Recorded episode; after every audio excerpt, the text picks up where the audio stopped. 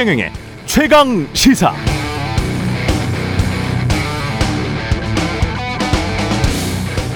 네, 헌법재판소가 이상민 행안부 장관에 대한 국회의 탄핵 심판 청구를 기각했습니다. 최적의 판단과 대응을 하지 못했더라도 헌법상 의무를 중대하게 위반했다고 보기는 어렵다. 이렇게 밝혔습니다. 이상민 장관은 입장문을 통해서 유가족께 깊은 애도와 위로의 말씀을 드린다. 국민 여러분께 심려를 끼쳐드려 송구스럽다면서 마지막으로 어, 지난 6개월간 행안부에 대한 지지와 격려를 보내주신 국민 여러분께 감사의 말씀을 드린다고도 했습니다. 이태원 참사 유가족 협의회 이정민 씨는 헌재 결정이 너무 참담하고 너무 아프다. 그들은 책임지지 않을 것이다. 실무자들만 모든 책임을 지고 군림하고 명령하는 자들은 절대 책임지지 않고 권력을 유지할 것이라고 말했습니다.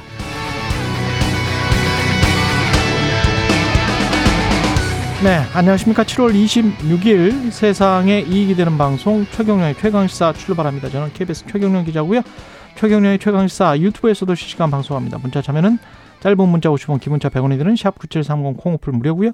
KBS 일라디오 채널 정치, 경제, 사회, 문화 등 다양한 명품 콘텐츠가 있습니다. 구독과 좋아요, 댓글 많이 부탁드립니다. 오늘 최강시사에서는 이상민 행안부 장관 탄핵 기각 결정에 대한 여야의 입장 들어보겠습니다. 김병민 국민의힘 최고위원 박주민 더불어민주당 의원 나오고요.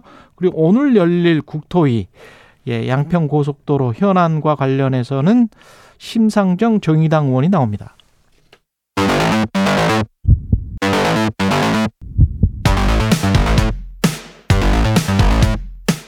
오늘 아침 가장 뜨거운 뉴스 뉴스 unboxing 네, 뉴스 unboxing 오늘은 확장판으로 준비했습니다. 민동기 기자 김민아 평론가 나왔습니다. 안녕하십니까? 안녕하십니까? 예. 오늘 오전 6시 50분 30분 전이네요. 경기 북부에 호우특보가 발효됐습니다. 경기 북동부 쪽에 돌풍과 천둥 번개를 동반한 시간당 30mm 내외의 강한 비가 오는 곳이 있다고 합니다. 임진강 수계 북한 지역에도 많은 비가 내리고 있습니다. 하천 수위가 높아지고 유속이 매우 빨라질 가능성이 있으니까요. 인근 지역에 계시는 분들, 경기 북부에 계시는 분들 안전사고에 각별히 유의하시기 바랍니다. 예, 제가 오프닝에서 말씀드렸는데 이상민 장관 탄핵 소추는 기각됐습니다. 헌법재판관 전원일치 의견으로 기각 결정이 내려졌습니다. 일단 헌법재판소는요 이상민 장관이 이태원 참사에 미흡하게 대응한 점은 있지만 파면에 이를 정도는 아니다 이렇게 판단을 했습니다. 이태원 참사 사전 예방 조치와 사후 재난 대응 그리고 이 장관의 발언 등 세 가지 쟁점에서 모두 탄핵 사유가 인정되지 않는다고 판단을 했습니다.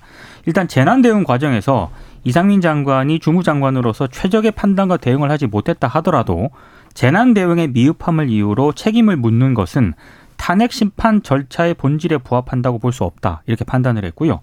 또 이태원 참사를 여러 원인이 중첩돼 발생한 재난으로 정의하면서 그 책임을 이상민 장관에게 돌리기 어렵다 이렇게 판단을 했습니다. 그리고 다소 언론이 이른바 이태원에서 수만 명이 모일 것이라고 보도를 하긴 했지만 다중 밀집 사고를 우려하는 내용은 아니었고 이 장관이 경찰이나 소방으로부터 위험 징후에 관한 내용도 보고받지 못했다 이렇게 판단을 했습니다. 물론 이제 일부 재판관 같은 경우에는 이상민 장관이 사후 재난 대응 과정과 발언에서 국가 공무원법상 의무를 위반했다 이런 별개 의견을 내기는 했습니다만 그래도 파면을 정당화하는 사유가 있다고 보기는 어렵다 이렇게 판단을 했습니다. 그럼에도 그게 파면의 사유는 되지 않는다. 그렇습니다. 예. 문제는 있지만 파면에 이를 정도는 아니다라고 판단을 한 거고요.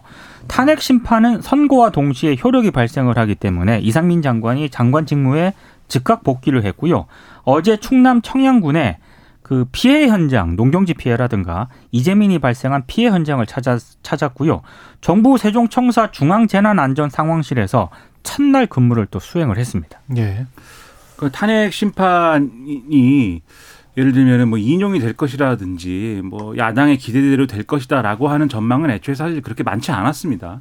기각 가능성이 크다 이렇게들 봤고, 그러니까 이 탄핵 심판이라는 것은 법률과 또는 헌법에 이제 어떤 위반한 정도가 중대한 경우에 그것을 바로잡는 취지로서 이제 탄핵 심판이 진행이 돼야 되는데 지금 이제 헌법재판소의 결정의 내용은 지금 말씀하셨다시피 어 이 중대한 어떤 헌법과 법률 위반이 없었다라고 보는 것이고, 그러니까 이게 무능한 것은 법률 위반이 아니다 이것이죠. 이거죠. 네. 이 얘기죠. 예. 그리고 이제 있더라도 소폭의 이제 어떤 법률 위반이라고 볼 수 있는 부분이 있더라도 한 사람의 한 사람의 책임은 아니다. 그렇죠. 예. 탄핵에 이를 정도의 중대성은 아니고 말씀하신 대로 또 이상민 장관만의 책임이 아니다. 뭐 이런 음. 여러 가지 논리인데 예. 어쨌든 이런 뭐 이런 부분들을 들어서 결국 탄핵이 기각이 됐고 애초에 이제 예상된 것이었다는 점을 들어서 오늘 뭐 보수 언론이라든가 그다음에 뭐 여당의 태도도 그렇습니다만 거대 야당의 어떤 뭐 이 탄핵 소추권의 뭐 남용이라든지 뭐 그런 것들이 드러난 것이다 이렇게 막 평가를 하고 있습니다.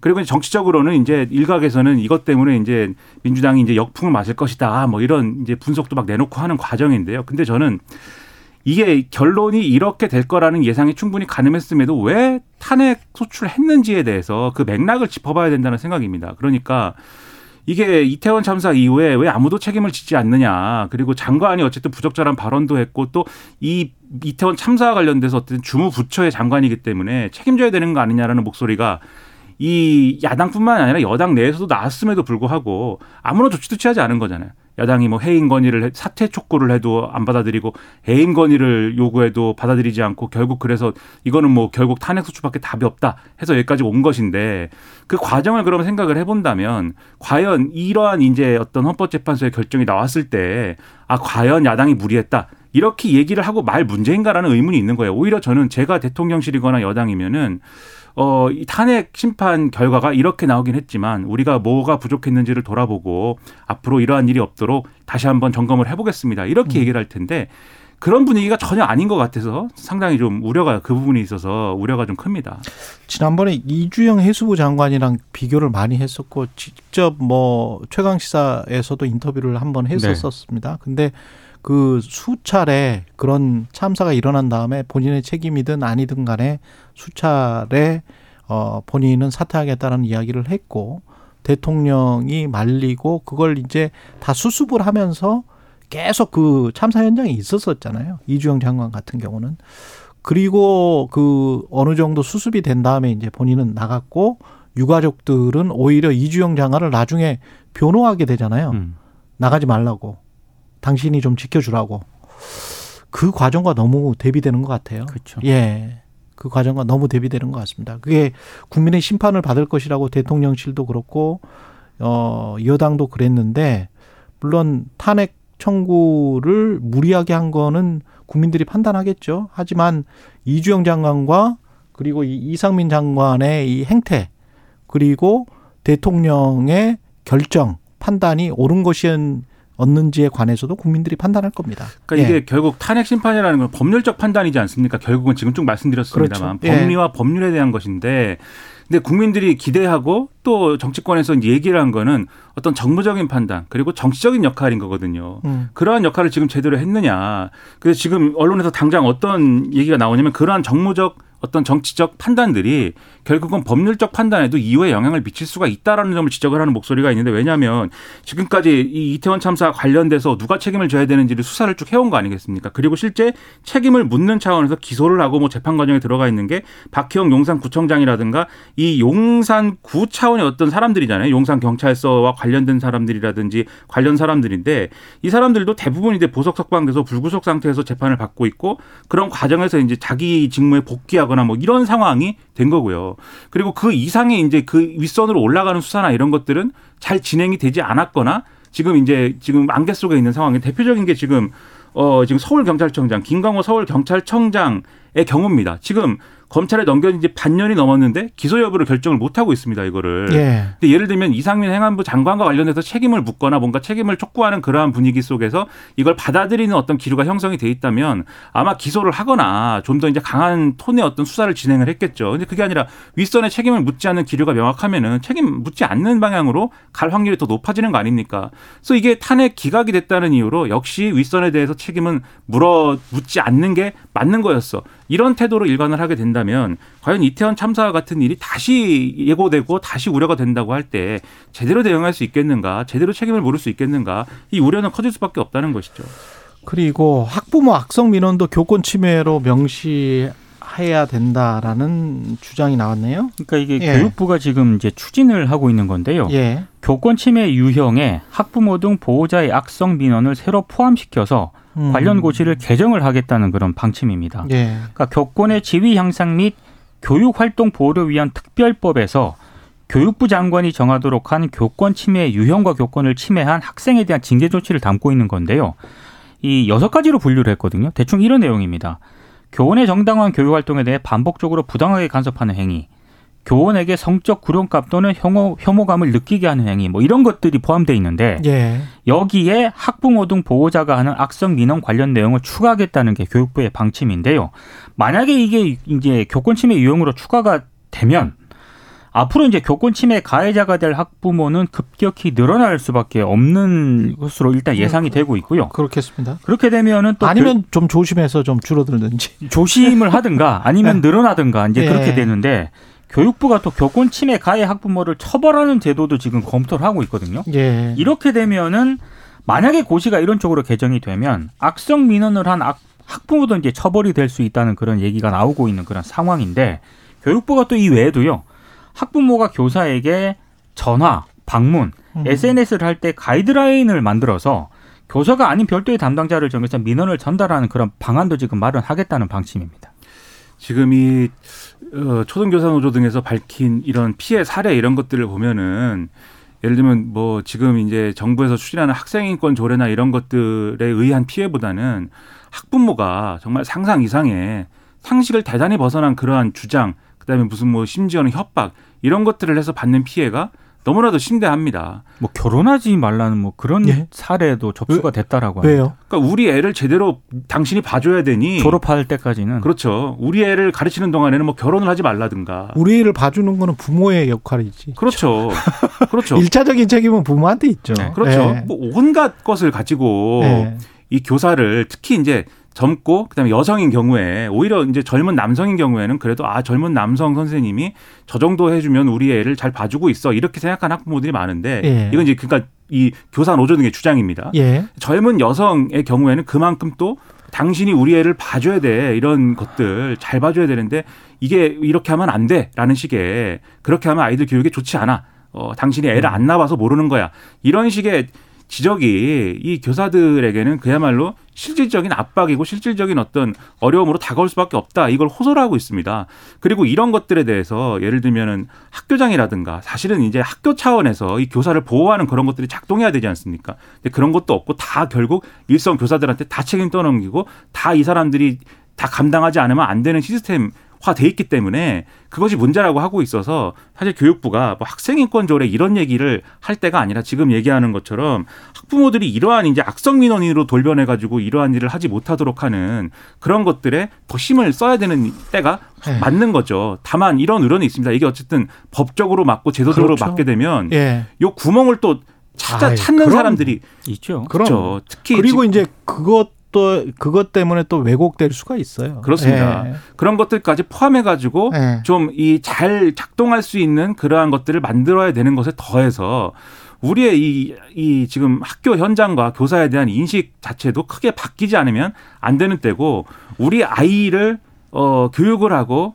보육을 해야 되는 최종적인 책임은 결국 학부모에게 있는 것이고 또 그 학부모가 그러한 책임이 버겁다고 할 경우에는 국가가 어떻게 이것을 지원하고 보완해 줄 것인지에 대한 논의까지도 연결해서 사고하지 않으면 이 문제 쉽게 해결하기 어려운 거여서 음. 그런 부분에 있어서의 노력을 최대한의 노력을 경주해야 된다 그런 얘기인 거죠.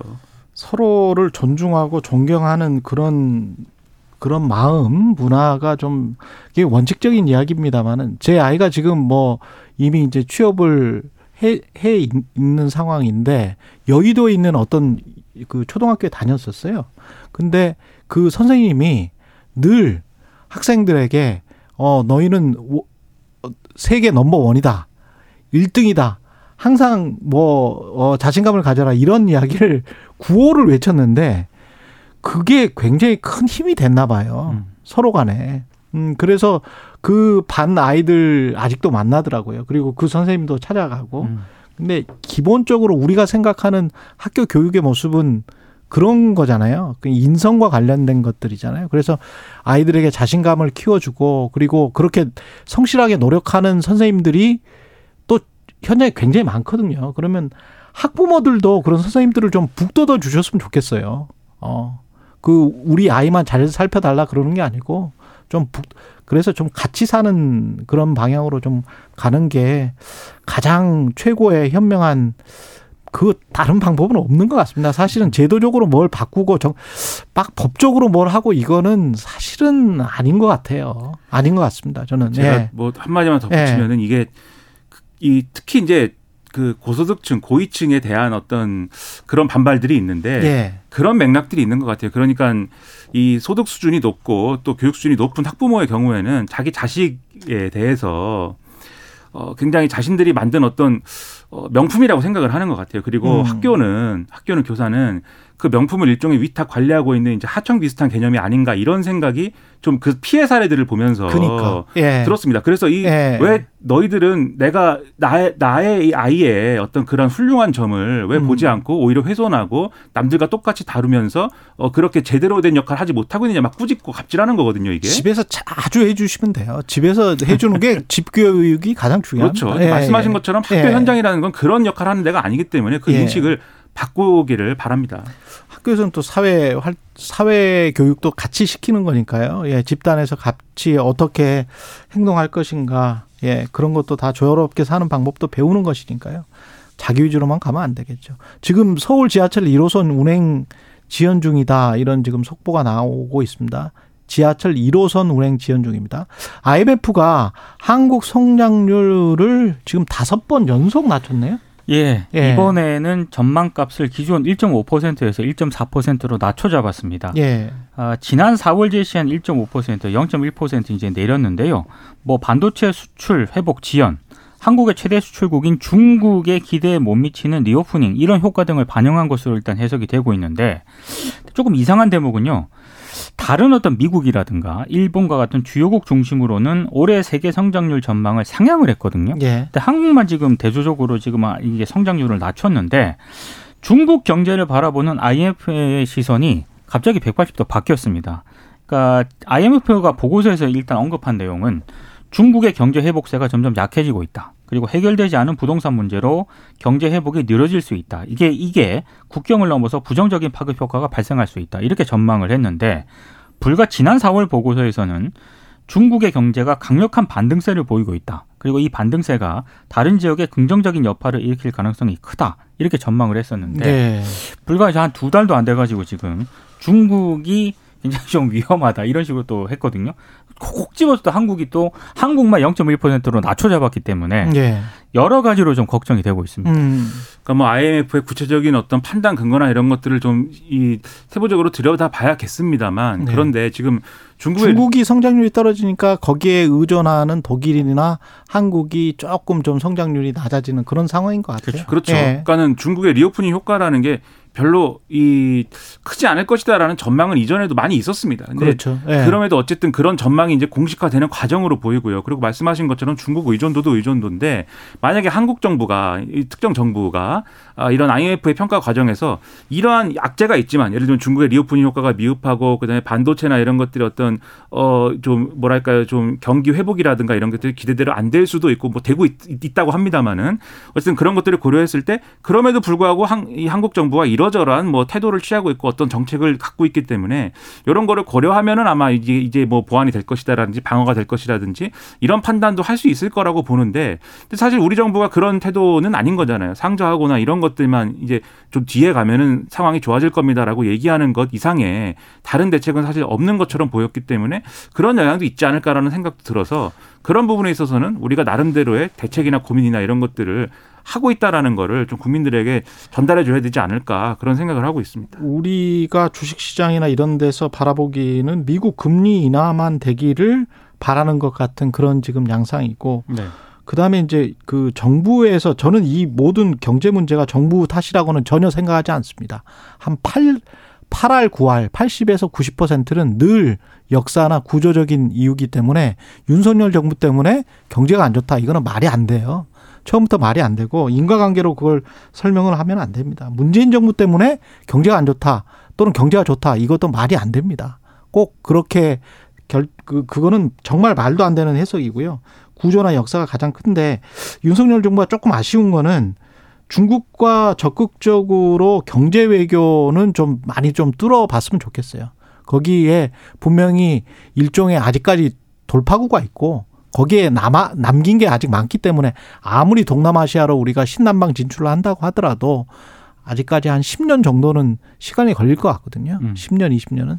그래서 그쪽을 좀 많이 뚫고 거기 그거에 너무 이념적인 거는 넣지는 말았으면 좋겠습니다. 경제만 좀 생각했으면 좋겠고요. 2분기 성장률은 0.6% 불황형 성장이다라는 이야기가 있고 요거는 그냥 소식만 전해드리고 날씨 교통 정보 듣고 오늘 unboxing이 확장판인 거를 말씀을 안 드렸네요. 예, 오늘 확- 확장판입니다. 예. 예, 날씨 교통 정보 듣고 다시 돌아오겠습니다. 네, 오늘은 뉴스 unboxing 확장판 민동기 기자 김민아 시사평론가와 함께하고 있습니다. 구이사고님, 수요일 확장판이라뇨. 순간 금요일인 줄 알았다요. 예, 금요일 에너지 당겨 쓰는 느낌이지만 오늘 금요일인 것처럼 즐겁게 보낼 수 있을 것 같아요. 이렇게 말씀해 주셨고요. 최희준 님은 오늘 확장판 아닌가 했는데 맞다고 하시니 힘이 나네요. 오현정 님도 확장판인 거 초반에 말씀하셔서 저는 이미 신나라 하고 있었습니다. 예. 국민의힘 그 의원 코인 내역 공개 관련해서는 국회 윤리특위 윤리자문위에 고발하겠다. 예. 그러니까 권영세 통일부 장관 등 가상자산 보유 거래 내역을 언론에 공개한 국회 윤리특별위원회 윤리심사자문위원회를 예. 국민의힘이 검찰에 고발을 하기로 했습니다. 내역 공개를 한 게 문제니까 검찰에 고발하겠다. 네, 윤, 국민의힘이 윤재옥 예. 국민의힘 원내대표가 어제 국회에서 기자들에게 한 얘기는 이렇습니다. 예. 의원들은 국회법이 정한 절차에 따라서 그 가상자산 보유 관련 내용이 엄정하게 처리가 될 것이라는 기대를 가지고 그래서 자진 신고를 한 건데 예. 그런데 윤리심사 자문위원회가 이런 선의를 전혀 고려하지 않고 법적으로 지켜야 될 절차를 지키지 않았다. 그래서 당에서 법적인 조치를 검토하라고 했다. 이렇게 얘기를 했습니다. 공개한 것이 법적으로 지켜야 될 절차를 지키지 않은 것이다. 그렇습니다. 예. 아, 윤 원내대표 얘기를 조금만 더 소개를 해드리면 사실관계도 확인되지 않은 내용이 언론 취재로 인해서 보도가 되고 있다. 그리고 음. 비밀 엄수 의무를 지키지 않은 일부 윤리자문위원으로 인해서 이게 언론에 언론에 지금 보도가 되고 있다. 누구를 고발할 것인지 어느 법으로 고발할 것인지는 당 법률자문위원회에서 검토할 것이다. 이렇게 지금 얘기를 하고 있는 그런 상황이거든요. 그렇군요. 자, 국민의힘의 주장은 유재풍 윤리심사자문위원장 등이 국회법의 비밀 엄수 의무, 형법의 비밀 누설 금지 위반에 해당된다고 이렇게 판단을 하고 있는데 한쪽에서는 또 비판도 제기가 되고 있습니다. 어떤 비판이냐면 김남국 의원의 가상자산 거래가 불거 의혹이 그렇죠. 불거졌을 때는 네. 상당히 좀 맹공을 퍼부었거든요. 철저히 다 공개하라고 했죠. 네. 그런데 예. 국민의힘이 소속 의원의 같은 문제에는 비밀 누설이라고 얘기를 하면서 예. 이렇게 또 뭐 이렇게 뭐 윤리심사 자문위원회를 공격하는 것 자체가 좀 이중잣대 아니냐 이런 비판이 나오고 네. 있습니다.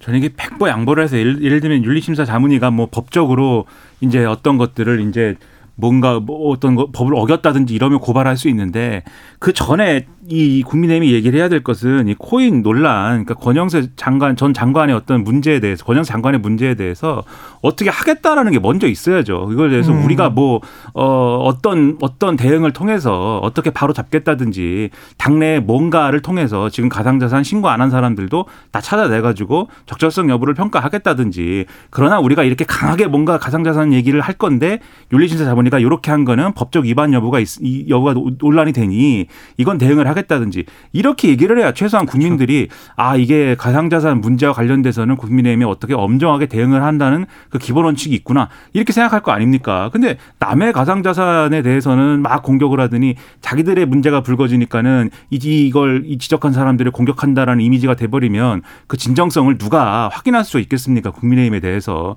그러니까 이게 정치를 그렇게 잘 아신다는 분들이 왜 꼭 이렇게 대응을 하는지 잘 이해가 안 되고 이게 뭔가 싶습니다. 예. 그리고 쌍방울 대북 성공 관련해서는 이화영 전 부지사에 대한 재판이 있었는데 이 부지사의 아내가 법정에서 그 이견을 공개적으로 노출했습니다. 이게 참 이상한 풍경이 어제 예. 이게 펼쳐졌습니다. 뭐예요? 그러니까 아, 변호인 해임 문제를 놓고요. 예. 이화영 전 부지사하고 아내가 서로 다른 의견을 지금 법정에서 노- 법정에서 노출을 한 건데 어제 이제 배우자가 소송 대리인 해임 신고를 제출했거든요. 예. 근데 재판부가 이거와 관련한 이화영 전 부지사 의견을 물었습니다. 그러니까 음. 이화영 전 부지사는 이렇게 대답을 합니다. 수감 중이어서 법정에 오기까지 그런 얘기를 못 들었다. 집사람이 오해하는 것 같고 충분히 상의되지 않은 의사를 표현한 것 같은데 변호인 해임은 자신의 의사가 아니다. 법정에서 이렇게 얘기를 한 겁니다. 아 부인이 밖에서 지금 변호인을 해임한 상태인? 그렇습니다. 예. 근데 이 발언을 지켜보던 그 아내가 예. 그렇게 얘기하면 안 된다라고 소리를 쳤고요. 그래서 재판부가 그 아내에게 발언 기회를 줬거든요. 예. 그 발언 기회를 줬을 때 아내가 이렇게 얘기를 합니다. 옥중 편지에서는 이재명에게 쌍방울 측의 대북 송금을 보고한 적 없다고 해서 그래서 자신이 해임서를 냈는데 남편이 하지도 않은 일을 왜 했다고 하는지 도대체 이해가 가지 않는다라고 얘기를 했고요. 검찰에 회유 당하는지도 모르는 것 같고 정말 답답하다. 정신 차려야 한다. 이렇게 언성을 높였습니다. 어, 이게 왜 이렇게 얘기가 됐냐면은 예.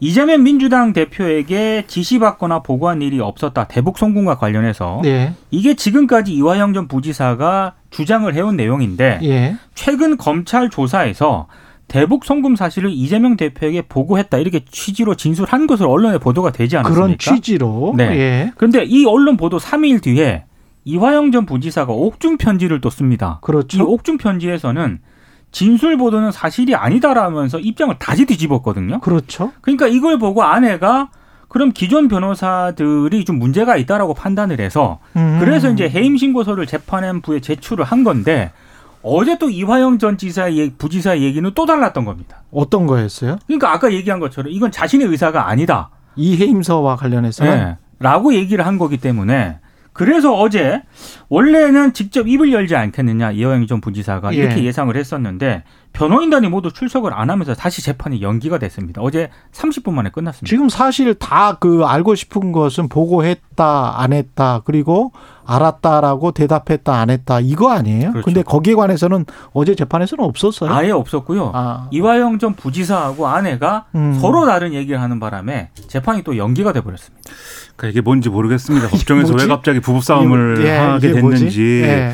근데 이런 맥락은 있는 거예요. 그러니까 이화영 부지사 진술이 바뀌었다라는 보도가 나오고 나서 예. 많은 분석들이 있었습니다. 왜 그러는 거냐. 그러니까 이화영 전 부지사가 이대로 가면은 자기가 이제 과도한 형량을 받고 소위 속되게 말하면 뒤집어 쓸 것 같아서 그래서 이제 태도를 바꿔서 국민의힘 측에서 볼 때서는 이제 진실을 말하기 시작했다 이런 것이고 민주당 측에서 볼 때는 아 검찰의 회의에 넘어갔다 이제 이런 건데 근데 이 이화영 전 부지사가 어쨌든 스스로 진술을 바꿨다라고 그러면은 이게 결국은 진실을 말하게 됐다라고 하는 어떤 이런 뭐랄까요 시각이 훨씬 더 우세할 수밖에 없는 거예요. 근데 바로 그 다음에 어떤 상황이 있었냐면 이화영 전 부지사 이제 이 배우자가 탄원서를 써서 민주당 측에 이제 주장을 한 거 아니겠습니까? 지금 검찰에 의해서 고립돼 있고 이런 회유를 받고 있고 이, 이대로 가면은 큰일 난다. 이거 도와줘야 된다.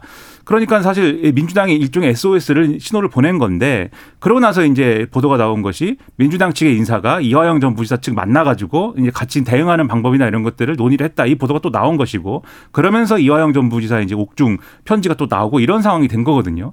그러니까 이게 완전히 이제 양측의 해석은 지금 말씀드린 대로 한쪽은 이화영 전 부지사가 뭔가 진실을 얘기하려고 그러는데 민주당하고 그 음. 이, 이 배우자를 고리로 해서 민주당하고 지금 이재명 대표 쪽이 그 못하게 하려고 막는 거다 이런 주장하는 것이고 반대쪽에서는 아니다 이화영 전 부지사가 계속해서 이제 수사를 계속 바꾸는 상황에서 예. 검찰에 의해서 계속 뭐 쉽게 얘기하면 가스라이팅 당하고 해서 이거를 지금 뭐 검찰의 어떤 이재명 대표를 잡아야겠다라는 프레임에 넘어가고 있는 거고 배우자가 그걸 말리고 있는 거다 이렇게 지금 주장을 할 거라는 겁니다. 그 주장이 부딪히고 있는 건데 국민들이 볼 때 뭐 어떤 부분이 더 설명이 잘 되는지는 앞으로 두고 봐야 할 일인 것 같은데 근데 문제는 어쨌든 핵심적으로는 그럼 과연 그럼 진실은 무엇인가 이것을 밝혀내는 과정이라는 게 얼마나 신뢰성 있게 진행되느냐 그렇죠. 이게 핵심 아니겠습니까? 근데 이런 논란 자체가 그 길을 지금 다 뭐 망가뜨리고 있는 것 같아요. 그래서 지금 이럴 게 아니라 명확하게 민주당도 그렇고 이하영 부지사도 그렇고 이 진실에 대해서 얘기를 하자. 이것에 대한 태도를 명확하게 하고 국민의힘도 이 상황을 막 불려서 어떤 정쟁이나 어떤 공세를 펴는 근거로 삼기보다는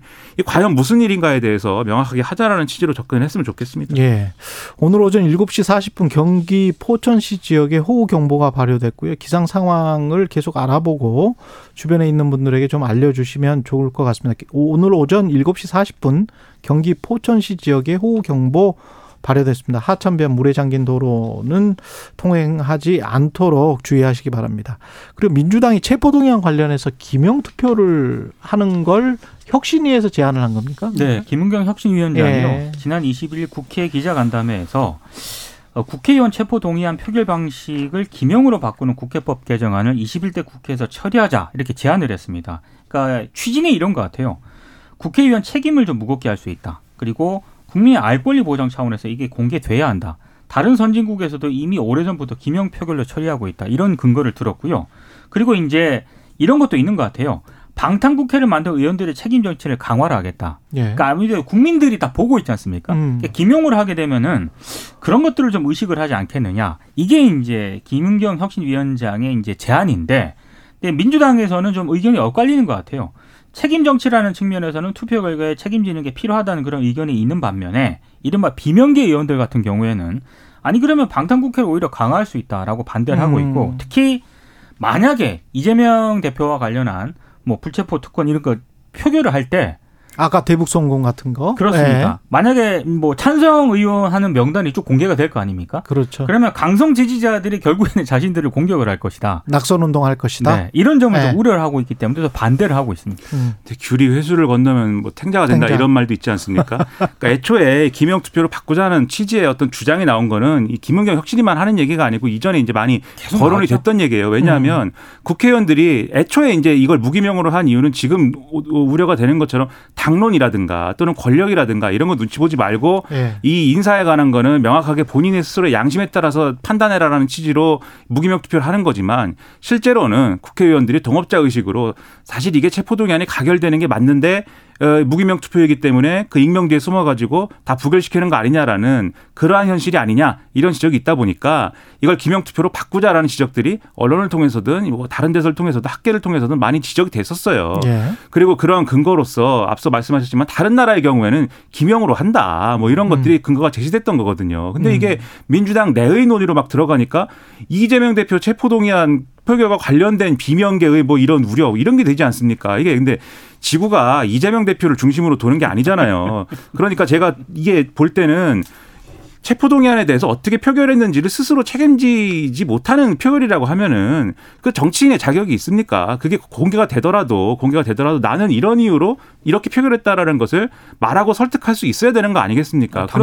됩니다. 기명 투표를 그러면 민주당만 하는 거예요? 국민의힘도 같이 하는 거예요? 그 이건 국회법을 이제 국회법을 바꿔야 되는 바꿔야 되는 되는 거죠? 이거. 그렇습니다. 그렇죠? 예. 그래서 그런 법을 바꾸자라고 지금 얘기를 하는 건데 예. 그렇게 그러니까 그런 시스템에 대해서 얘기를 하는 게 필요하지 무슨 얘기를 할 때마다 다 이재명 방탄 이 얘기를 갖고 얘기를 하면 그게 무슨 이 제도 개선 논의에 무슨 도움이 되겠습니까? 그러니까 민주당의 딜레마인 것 같아요. 지금 뭘 하면 예. 이게 이재명 대표에게 유리하냐 불리하냐 이게 먼저 나오니까 어떻게 그런 얘기만 계속 합니까? 지금 예. 어떻게 당에 해야 될 일도 많고 민생도 다 문제가 있는데 어떻게 당의 최대 관심사가 명낙 회동이고 뭐 이런 거면 안 되는 거 아닙니까? 헛갈리네. 여기까지 하겠습니다. 뉴스 언박싱 민동기 기자 김민하 평론가였습니다. 고맙습니다. 고맙습니다. 고맙습니다. 예.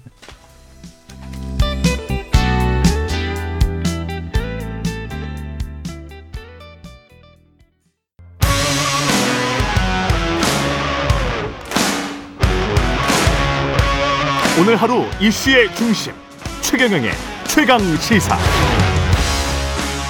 네, 헌재가 이태원 참사 대응 부실 논란에 휩싸였던 이상민 행안부 장관의 탄핵 심판 기각 결정 내렸고요. 관련해서 여야 입장 차례로 들어보겠습니다. 먼저 국민의힘 김병민 최고위원 나와 계십니다. 안녕하세요. 예, 안녕하세요. 예. 반갑습니다. 만장일치 기각인데 예상을 하셨습니까? 음, 애당초부터 예고된 수순이었다라고 하는 평가들이 많았죠. 음. 어, 장관의 탄핵은 헌법과 법률을 위반한 중대한 내용들이 좀 있어야 될 텐데요. 예. 이른바 공직자를 파면하는 결정 아닙니까? 예. 이상민 장관의 이제 발언이라든지 그 당시에 있었던 여러 논란들을 차치하고 과연 어떤 법률과 헌법을 위반했는지에 대한 내용들이 명확치 않기 때문에 음. 애당초 탄핵은 무리였다라는 얘기들이 많았습니다. 예. 그럼에도 불구하고 169석 의석이 갖고 있는 힘을 바탕으로 탄핵을 무리하게 밀어붙였고 어, 12구 참사 이후부터 재난을 정치에 이용하는 민주당의 행태에 대한 이 비난들이 꽤 많았는데 여기에 대한 결정적인 내용이 이상민 장관 탄핵으로 이어졌고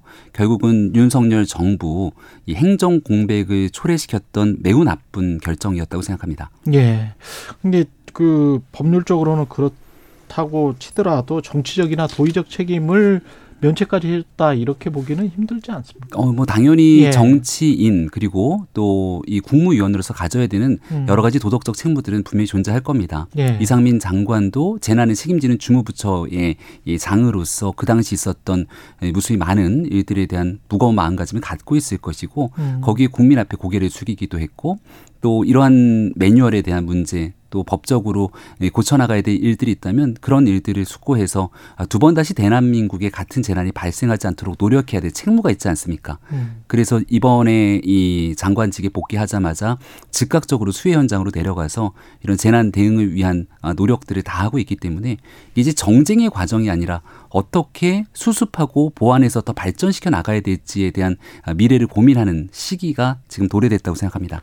근데 뭐 이런 상상도 해봐요. 만약에 탄핵 결정이 그렇게 나올 거는 아, 말씀하신 것처럼 이제 법률적으로는 사람들이 상당히 많이 예상을 했던 건데 어 그렇게 결정이 나고 난 다음에 에, 대통령실이 가령 어 이상민 장관을 어, 뭐 정치적으로는 해임시키고 다른 새로운 장관으로 해서 새롭게 출발해 보자 이렇게 하면 훨씬 더 유족들의 마음도 좀 사로잡고 국민들의 마음도 사로잡을 수 있는 묘안이지 않을까 그런 이야기를 사실은 했었잖아요 정치권에서 그 전에 그 일부 예. 정치권에서 나왔던 이야기일지 모르겠습니다만은 탄핵이 결정되고 난 다음 예. 꽤 오랜 시간 수개월 동안의 공백들이 있지 않았습니까? 음. 근데 그 공백의 기간을 결국은 어, 견뎌낼 수밖에 없는 무한한 책임들이 또 가져갈 수밖에 없게 되는데 예. 이런 일들을 초래시켰던 일들은 결국 민주당으로부터 나타났던 일이겠죠. 그러니까 핵- 이상민 장관이 이 그동안 음, 12구 참사를 비롯해서 어, 느꼈을 또 경험했을 일들이 있습니다만 음. 어, 결과적으로 이 장관이 탄핵될 정도의 상황은 아니었기 때문에 그러한 내용들을 받아들여서 더 어, 앞으로 있는 재난 상황들을 이겨내기 위한 노력들을 해나가겠다는 것 이게 이제 윤석열 정부가 갖고 있는 일들이고요. 이게 너무 과도할 정도의 정쟁으로 끌고 갔던 일들에 대한 음, 것들을 음. 단순하게 이상민 장관 하나에 대한 모든 문제로 가져가기는 어렵다. 그리고 마지막 헌재 판단에서도 예. 지금 12구 참사가 나타났던 아, 많은 책임들이 있을 건데 예. 이걸 행정안전부 장관 하나의 책임으로 어, 가져가기 어렵다는 것이 헌재 헌재 판- 판단이죠. 판단이었다는 예. 점도 민주당과 또 이상민 장관에 대한 아, 많은 정치 공세를 하시는 분들 입장에서 좀 돌아볼 예. 필요도 있다고 말씀드립니다. 이태원 참사 그 이 사건 수사 재판이 이제 진행 중이잖아요. 예. 이게 지금 헌재 결정이 영향을 미칠까요? 저는 그렇지는 않을 거라고 생각합니다. 그거는 아니다. 그러니까 일각에서는 예. 뭐 민주당도 그렇고 왜 아무도 책임지는 사람이 없냐 이런 말씀을 하십니다. 음. 그런데 이 재난안전법에 따르면 사실 재난이 발생했을 때 가장 큰 책임 소재는 그 지역의 안전을 총괄하게 되는 기초자치단체장에게 또 많은 의무가 부과됩니다. 아, 용산 구청장 같은 경우는 구속까지 됐었고 또 기소가 돼서 이제 재판을 다투게 되지 않습니까? 아, 당시에 용산 경찰서장도 마찬가지로 구속돼서 기소가 됐고요. 이제 재판 결과를 통해서 형그 법상으로 잘못된 사람들에 대한 책임 여부를 반드시 따져 물을 수밖에 없을 겁니다. 그래서 이런 일들을 지금 뭐 아무도 책임지지 않는다라는 방식으로 접근할 것은 저는 아니라고도 생각합니다. 그리고 대통령실에서 목적이 안 맞는 탄핵 아까 비슷한 말씀이시죠. 준엄한 네. 심판을 받을 것이다. 야당이 그런 이야기를 했고 그런데 윤석열 대통령 장모 최은순 씨 법적 구속에 대해서는 아무런 말이 없고 당시에 뭐 대통령실 관계자가 사법적 판결에 관해서는 이야기할 게 없다 이런 이야기를 한 거거든요. 그러면은 앞뒤가 좀 다른 것 같기도 하고. 아, 저는 두 가지가 분명히 다르다고 생각합니다. 예. 어, 일단은 이상민 장관에 대한 임명권은 윤석열 대통령이 가지고 있는 것이고 예. 그리고 여기에 대한 야당의 무리한 이 탄핵으로 인해서 결국 국정의 공백이 초래하지 않았습니까? 예. 그러니까 당연히 여기에 대한 헌재의 결정이 나고 난 다음 가타부타 어떤 입장을 대통령실은 당연히 내줘야겠죠. 그리고 이상민 장관에 대한 탄핵이 됐음에도 불구하고 그 장관직을 유지할 수 있도록 또 결정했던 것도 결국 대통령실이기 때문에 예. 여기에 대한 입장들을 분명하게 낼 수밖에 없었던 상황과 그래야만 된다고 생각합니다. 근데 이제 최은순 씨의 예. 사건 같은 경우는 2013년도에 있었던 아주 오래전의 일들인데 여기 윤석열 대통령이 최은순 씨 사건에 어떤 개입되거나 연결돼 있는 고리가 없지 않습니까? 음. 그럼에도 불구하고 지난 대통령 선거 때부터 이 장모인 최은순 씨이 건에 윤석열 대통령이 검사 시절부터 개입된 것처럼 숱한 문제 제기를 했던 게 야당의 정치 공세였거든요. 음. 이 장모의 2심 재판 결과가 1심과 똑같이 유죄가 나왔는데 대법까지 가는 과정에서 다툼의 여지들이 있지 않겠습니까? 사인에 대한 판결 속에서 여기에 대한 입장들을 뭐라도 단 한마디 내게 된다면 음. 또그 내용을 가지고 무슨 뭐 어, 마지막 법원의 판결에 영향을 미치는 등 여러 가지 또 다른 정치 공세가 이어질 수 있는 가능성 배제할 수가 없을 거라 생각하고 과거 윤 대통령이 이 장모가 음. 10원짜리 피 한 장 준 적 없다. 이런 얘기를 한 것처럼 지금도 여전히 정치 공세를 하고 있는데 그 선거 당시부터 그런 얘기를 한 적이 없다고 무수히 많이 이야기를 한 바가 있습니다. 정진석 어, 예, 의원이 나중에 말- 이제 뭐 말을- 해명을 했는데 네. 말- 내가 잘못 얘기했다라고 정정을 정진석 의원이 말을 했다가 또 바꿨다가 뭐 이런 과정이었기 분명하게 정정을 했죠. 네. 음. 그리고 윤석열 대통령은 후보 시절에 그런 얘기를 한 적이 없었고요. 때문에 예. 따라서 이 내용이 장모에 대한 재판 결과에 대해서 어, 대통령실이 입장을 내지 않는 것을 지금 뭐 다른 여러 가지 헌재 판결이라든지 예. 이런 일들에 대해서 입장을 낸 거랑 섞어서 왜 형평성이 맞지 않냐 이렇게 주장하는 것은 저는 사리에 맞지 않다고 생각합니다. 그것과 그것을 비교할 수도 있겠지만 그 과거에 도이치모터스 주가 조작 의혹과 관련해서 이제 뭐 어, 무죄가 됐다. 그것도 대법 판결까지 난 것도 아니었고. 어, 그랬는데 그때는 또 대통령실에서 뭐가 나왔단 말이죠. 네. 예.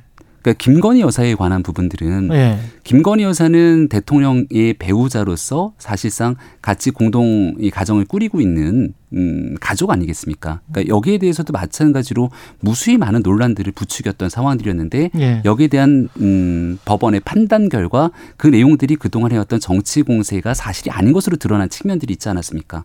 거기에 대한 입장을 분명하게 피력한 것이고 또 지금 뭐 유리한 것은 대통령실에서 입장을 내고 불리한 것은 입장을 내지 않는다 이렇게 얘기를 합니다만은 예. 어, 앞서 설명드렸던 것처럼 음, 장모에 관한 건에 대해서 구태여 윤석열 대통령이 여기에 대한 입장을 내게 된다면 예. 또 다른 정치 이 공세성 논란들이 커질 수 있는 상황들을 고려했을 때 저는 그 당시 입장을 내지 않는 것이 온당한 일이었다고 생각합니다. 장모님이 좀 섭섭하시겠는데. 장모님은 가족이 아니냐, 뭐 이렇게 하면서.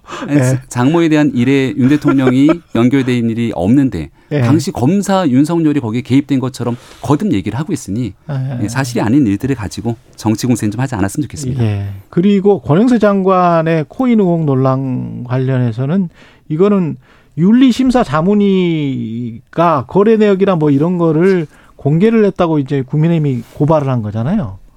윤리심사 자문위에서 고, 자문, 주문위에 누군가를 지금 누군가 고발- 흘렸다 뭘 고발할 예정이다라고 고발할 예정이다. 기사를 봤는데 예. 제가 아직 내용들을 뭐 누가 고발을 했는지 아, 예, 언제 할 예정인지 고발하지 아, 예. 아직 고발한 건 아니죠. 거기까지는 확인을 못했습니다. 예, 근데 네. 이 권영수 장관도 사실은 김남국 의원과 관련해서 또 뭐 최강 시사에서도 마찬가지였고 이게 굉장히 좀 윤리적으로 문제가 있고 예상충이고 여러 가지 이야기를 했었지 않습니까? 투기적인 요소도 있고 그 그런데 이제 다른 사람이 나타났어요. 권영수 네. 장관이나 다른 분들이 나타났는데 이분들에 관해서는 다른 잣대를 적용할 수는 없는 거 아니에요? 어, 일단은 김남국 의원 건과 예. 다른 국회의원들의 건을 같이 엮어서 가는 거는 저는 매우 형평성이 맞지 않는다고 생각합니다. 아 그게 형평성에 맞지 예, 예, 않는다. 김남국 의원 건은 예. 금액적인 측면 예. 그리고 여기에 대해서 사전 정보를 이용한 것 아니냐는 숱한 의심 예. 그리고 여기에 대한 자료를 민주당 조사 때부터 내라고 얘기를 했지만 그 내용들이 내지 않았고 네. 제일 국민들을 분노케 만들었던 건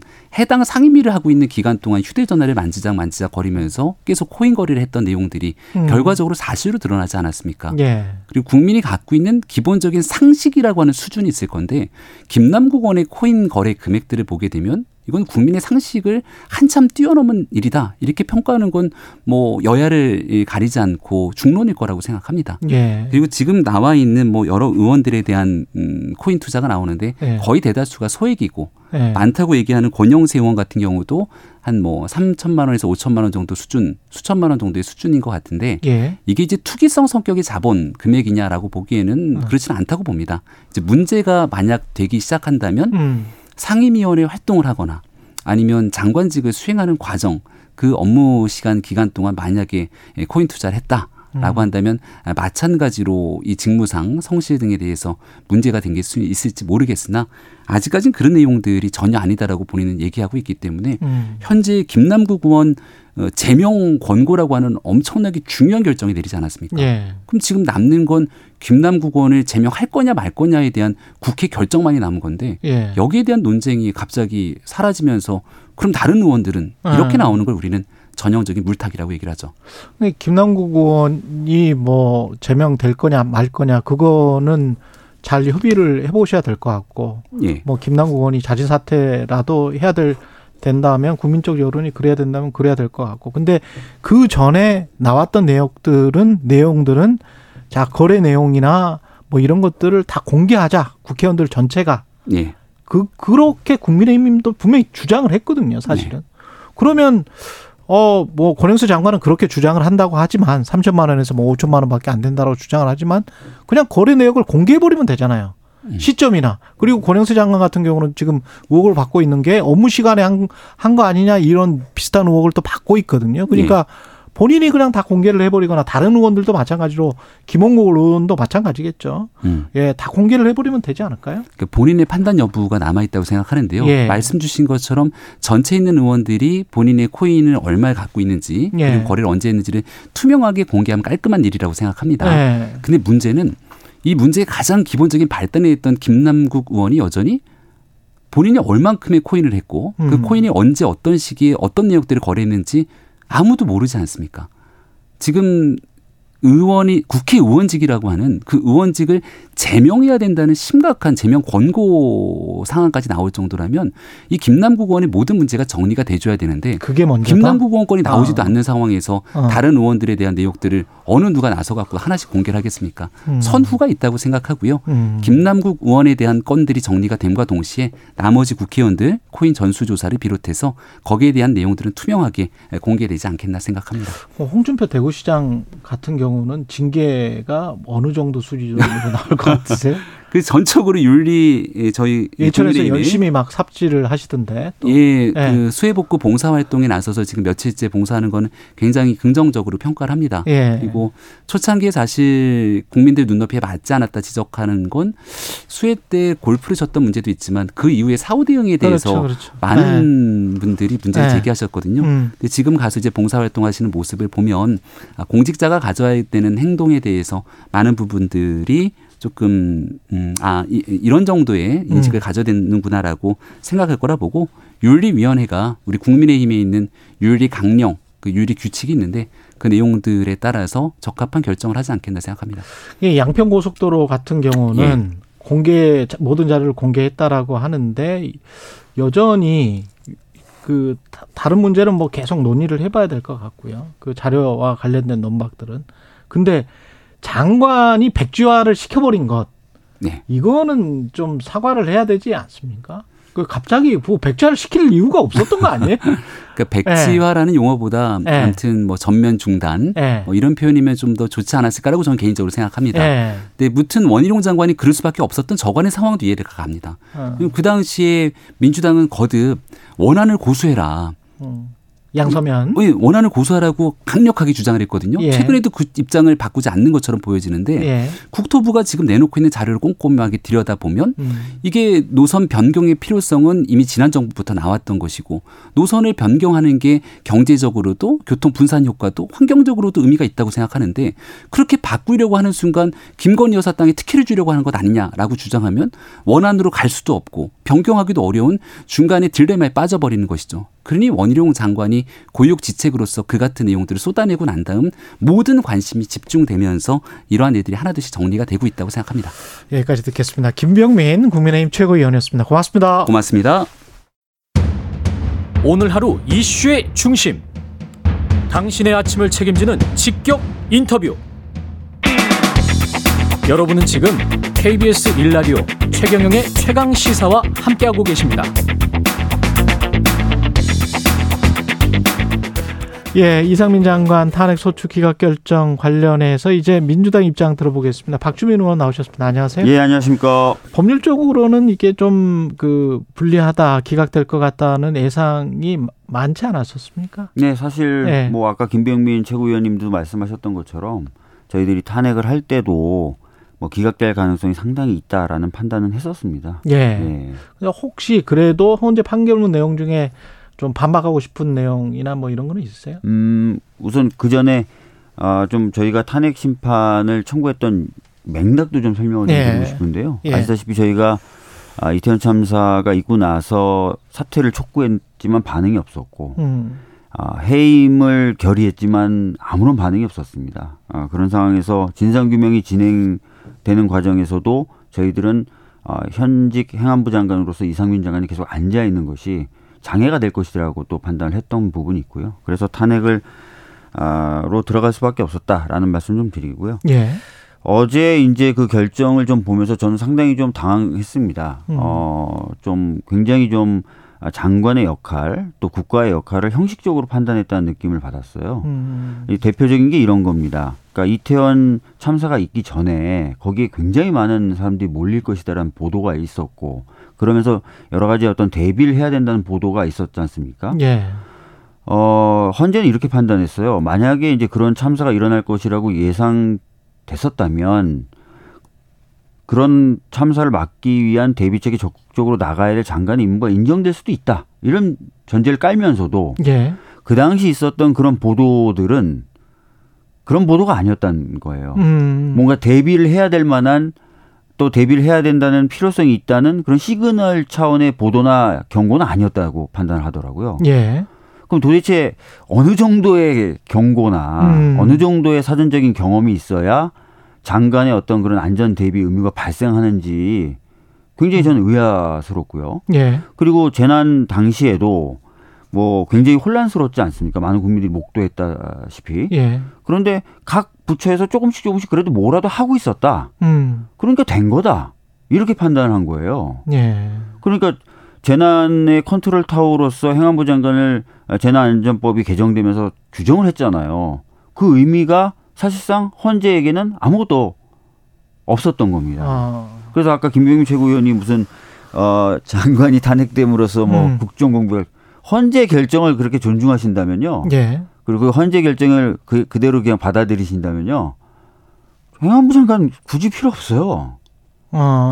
그 행안, 아까 말씀드렸던 것처럼 뭐 여기저기 혼란스럽고 막 하더라도 예. 여기저기서 조금씩 조금씩 뭘 하고 있으면 음. 장관이 뭐 있든 없든 별 의미가 없다는 거예요. 헌재 의미를 헌재 결정을 보면. 음. 근데 무슨 헌, 뭐 장관이 탄핵됐다고 해서 국정 공백이 생겨요.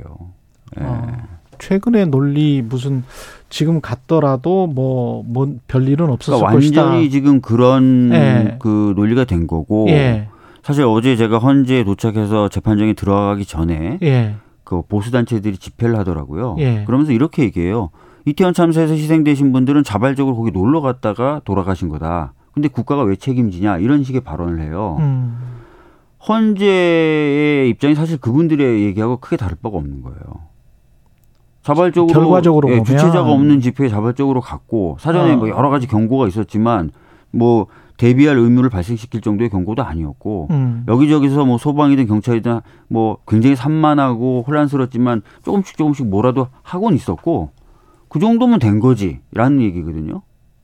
음. 그래서 저는 사실 어제 그 헌재 결정대로라면 이제 앞으로 국민들은 어디에 가실 때 음. 스스로 여기는 안전할까 아닐까 다 판단하셔야 되고 주체자가 있는지 없는지 다 판단하셔야 되고 음. 장관이 뭔가 어 컨트롤 타워로서 역할을 어, 할, 만한 상황인지 아닌지 이런 거 다 판단하신 다음에 가셔야 될 것 같아요.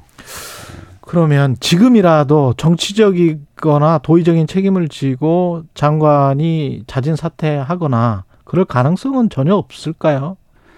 저는 뭐 그럴 가능성이 있긴 있지만 네. 적다고 봅니다. 왜냐면은 지금 그 국민의힘 또는 어, 대통령실 반응이 그런 반응이 아니잖아요. 음. 그러니까 결정을 보고 결정은 이렇게 나왔지만 결정에서도 분명히 그런 얘기는 했거든요. 참사 당시 대응이 미흡했다라는 라든지 이런 네. 것들은 계속 나와요. 그러면은 결정은 이렇게 나왔지만 미흡한 점이 있었기 때문에 이런 부분을 겸허히 받아들여서 이렇게 이렇게 하겠다라는 반응이 나와야 되는데 전혀 그런 반응이 안 나오고 있거든요. 예. 어, 뭐, 탄핵을 주도했던 세력이 뭐 이제 혹독한 무슨 시련을 당해야 될 것처럼만 어. 얘기를 하고 있어요. 그래서 이런 상황에서 무슨 장관이 스스로 사퇴하거나 또는 사퇴를 하도록 뭐 대통령실이나 대통령이 움직인다거나 기대하기 어렵겠죠. 예. 이태원 참사 특별법은 지금 추진을 하는 네, 거잖아요. 하고 있습니다. 예. 그걸 하면 뭐 달라지는 거는 뭐가 있을까요? 어, 아시다시피 이태원 참사 특별법은 진상 규명을 위한 어, 제도 음. 설계를 내용으로 담고 있는 법이에요. 예. 그럼 이제 진상 규명이 진행이 되겠죠. 예. 그러면은 어, 헌재가 판단했던 것과 달리 어, 장관의 어떤 법률 위반 문제라든지 또는 뭐 의무 소홀 문제라든지 이런 음. 것들이 더 드러날 수도 있고 예. 또 장관이 아닌 어, 여러 가지 관계자들의 책임 문제라든지 이런 것들이 좀 더 분명하게 규명이 되겠죠. 예. 그리고 요- 요즘 민주당이 이슈가 많아서 네. 그 어제 재판장 그 이화영 경기부지사 네. 그거는 어떤 상황입니까? 이게 변호사 해임. 음, 저도 사실 어제 상황은 정확히 모르겠는데요. 예. 최근에 있었던 일들은 제가 이제 듣기로는 어, 검찰이 여러 가지 어, 부수적인 사건들을 가지고 이화영 어, 부지사 측을 굉장히 압박을 했었고 음.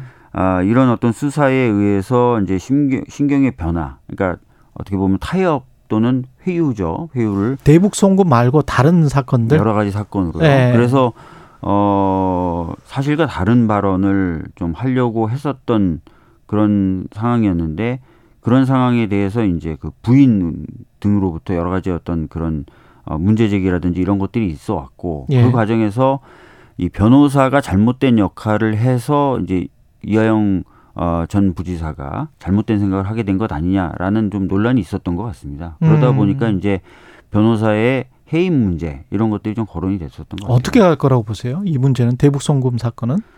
글쎄요, 뭐 지금 뭐 뚜렷한 물증이나 이런 것도 없는 상태에서 계속 수사를 끌고 가고 있고 예. 어, 이하영 부지사에 대해서는 지금 부지사 본인도 자필로 뭐 예. 호소를 하고 있고 부인도 호소를 하고 있는 게 어, 명백한 증거가 없는 상황에서 진술을 받아내기 위해서 굉장히 강한 압박을 가하고 있다는 것 아니겠습니까? 어, 이런 것들이 이미 이제 현출이 됐기 때문에 이화영 전 부지사의 진술의 신빙성 이런 것들이 굉장히 탄핵이 된 거지 않습니까? 예. 그래서 이 사건도 아마 다른 사건들과 마찬가지로 좀 흐지부지 되지 않을까 어, 어. 그런 생각을 가지고 있습니다. 구체적 예. 진술이 나올 가능성은 없다. 보고를 했다. 실제 무슨 알았다. 이미 이미 뭐 예. 본인은 그런 취지의 발언한 것이 아닌데도 그렇게 오해되고 있다는 전 부지사의 아, 자필 편지가 음. 공개됐고 예. 부인의 경우에는 굉장히 강한 압박 속에서 지금 여러 가지 어. 어, 회유나 이런 것들이 이루어지고 있다는 것을 얘기했기 때문에 앞으로도 뭔가 다른 진술이 나오거나 이런 건 어렵지 않을까 이렇게 싶은데요. 예. 근데 관련해서 뭐 검찰이 정치권의 이야기이긴 합니다만은 체포동의안을 네. 제출할 거다 이재명 대표에 대한 그러면은 그 투표를 해야 될 것이다. 아니면은 이재명 대표가 약속한 대로 구속영장 실질 심사를 받게 될 것이다. 이런 어떤 전망들 이런 거는 어 맞, 맞아요? 뭐 아시다시피 예. 혁신위에서 불체포 특권 포기를 좀 해야 된다라고 얘기하고 음. 또 의총이 그것을 받아서 저희들이 그렇게 하기로 했는데 예. 그것 훨씬 이전에 이재명 대표는 스스로 자기는 불체포 특권을 다 내려놓겠다고 얘기를 했어요. 음. 그렇기 때문에 최근에 뭐 혁신이라든지 또는 의총 결정을 어, 둘러싼 여러 뭐 얘기들이 오가곤 있지만 음. 그것과 상관없이 그것과 상관없이 예, 대표에 대해서는 만약에 회기 중에 영장 관련된 체포 동의안이 온다면, 온다면 그냥 표결 절차에 들어가더라도 어 대표의 뜻이 존중되겠죠. 아 예. 그리고 아마 뭐 지도부도 그렇고 여러 차례 아마 검찰을 상대로 공개적으로 발언을 했을 것 같아요. 이왕이면 회기 없을 때 해라. 뭐 자꾸 회기 있을 때 하냐. 음, 8월에 뭐 일정 정도 회기가 없는 기간도 있을 수도 있고 하니까 그럴 때 해라 그러면 할 거면 회기 없을 때 하면은 네. 구속영장 실질 심사를 그냥 받으면 그냥 되니까 받으면 되니까요. 그런 얘기를 계속 하고 있어요. 예. 그러면 회기 있을 때 하면 불체포 특권 기명 투표를 지금 혁신위가 제안을 했잖아요. 네. 그게 이재명 대표에도 해당이 되는 겁니까? 아니면 어떻게 되는 건가요? 이게? 뭐 이게 혁신위가 지금 안을 낸 거고 예. 그것을 이제 의총 등을 통해서 이제 어떻게 받아들이느냐에 따라서 다른 문제가 다르겠죠. 그렇죠. 의총에서 예. 어이 왜 그렇게 하냐라고 예. 한다면은 혁신위가 안을 냈지만 안 된 거고 네. 뭐 그렇게 하자라고 하면은 이제 혁신이 안이 받아들여진 거니까 그렇게 진행이 되- 될 거라서 지금 뭐 이렇게 될 거다 저렇게 될 거다라고 말씀드리기는 어렵죠. 예. 의원님은 어떻게 생각하세요? 불체포 특권뿐만이 아니고 사실은 기명 투표에 관한 국민적인 요구는 있어 왔거든요. 왔어요. 거의 모든 정책들에 관해서 네. 왜 무기명 투표를 하는지 이해하지 못하겠더라고요. 저도. 음. 예. 그러니까 사실 불체포 특권 관련돼서 뭐 포기해야 된다는 얘기도 있었고 불체포 특권이 유지되더라도 기명으로 투표해야 된다는 얘기는 계속 있었고 예. 지금 여당인 국민의힘 쪽에서도 저희들을 공격할 때 그 얘기를 계속 굉장히 많이 했었거든요. 예. 그리고 당내에서 요즘에 목소리 내셨던 분들도 음. 뭐 예전에 그런 발언 하셨던 경우도 있었던 것으로 저는 기억을 하고요. 예. 사실 이게 이제 정치에 대해서 좀 더 책임을 지자, 불체포 특권 행사에 대해서 좀 더 책임을 지자라는 차원에서 나왔던 얘기예요. 예. 그러니까 그런 측면에서 긍정적인 부분이 있습니다. 반면에 음. 어, 불체포 특권 같은 경우에 좀 행사할 때 어, 본인의 어떤 신중한 판단 그리고 정말 자기 본심에 따른 판단이 좀 필요한 것 아니냐라고 해서 어, 무기명으로 투표했던 이유도 있는 거거든요. 예. 좀 고민을 많이 해야 되겠죠. 근데 다만 아까도 앞서서 어떤 패널분이 그러시던데 예. 모든 걸 다 이재명 대표한테 유리하냐 불리하냐라 따지면 어떤 개혁도 못 해요. 그렇죠. 그래서 그렇죠. 그런 판단 기준에서 좀 벗어나서요. 예. 좀 장기적으로 봤을 때 어떤 식으로 제도가 바뀌는지가 아, 좀 판단 기준으로 좀 작용될. 필요가 있다고 예. 생각합니다. 원칙적으로는 국회의원들이 어지간한 거는 다 기명 투표를 하는 게 맞지 예. 않습니까? 기본적인 뭐 방향이죠. 어, 혼자가 입법기관인데 네. 국민들이 그거 보고 다음에 또 찍어줄지 안 찍어줄지 그걸 결정을 해야 되는데 네. 무기명 투표를 한다는 거는 좀 이, 이 사안뿐만이 아니고 전부 다 그렇다는 말씀이고요. 네. 그리고 그 양평 고속도로와 관련해서는 이 저 장관이 이 다 자료를 공개했잖아요. 네. 그걸로 어느 정도 의- 다 해소됐다라고 보십니까? 그 지금도 뭐 여러 가지 네. 후속 보도들이 이어지고 있더라고요. 예. 이제는 뭐 민주당 발이 아니라 예. 언론들이 스스로 이제 어, 음. 취재 등을 통해서 보도를 하고 있는 것 같은데요. 음. 오늘도 보니까 이제 뭐 어떤 용역 업체나 이런 데서 뭔가 냈다, 양평군에서 냈다 이런 여러 가지 얘기들에 대해서 탄핵하는 보도들이 계속 나오더라고요. 예. 그렇기 때문에 이제 자료만 공개했다라고 해서 끝나는 수는 없는 것 같고요. 네. 그 부분에 대한 검증, 검토 이런 것들이 필요하다고 핵심은 봐요. 뭐예요? 실제로 왜 갑자기 그렇게 노선이 변경됐느냐 예. 이 부분이겠죠. 왜 갑자기 그렇게 노선이 네. 변경됐느냐? 저도 사실 지역구 국회의원이기 때문에 예. 예타라는 것을 넘기가 얼마나 어려운지 음. 예타가 통과된 이후에 사업을 큰 폭으로 변경하는 변경하기가. 것이 어떤 결과를 초래하는지 잘 알거든요. 예. 저도 사실 그 보도 봤을 때 처음에 굉장히 납득이 안 가는 거예요. 이게 네. 어떻게 가능하지? 이런 게 가능하면 앞으로 뭐 다 가능하겠네. 어, 다 가능하겠네. 예. 야 나도 좋을 수도 있겠다 뭐 이런 생각까지 할 정도로 예. 근데 참 이해가 안 되는 부분이 많죠. 네. 여기까지 듣겠습니다. 민주당 박주민 의원이었습니다. 고맙습니다. 네, 감사합니다.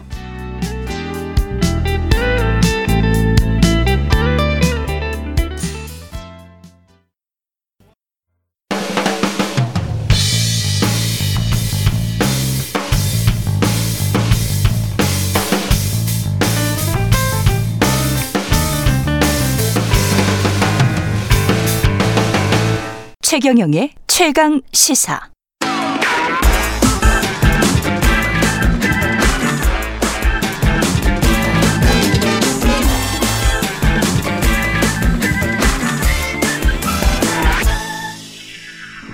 네, 한 번 더 뉴스 시작하기 전에 경기 북부에 호우특보 발효됐습니다. 8시 기준입니다.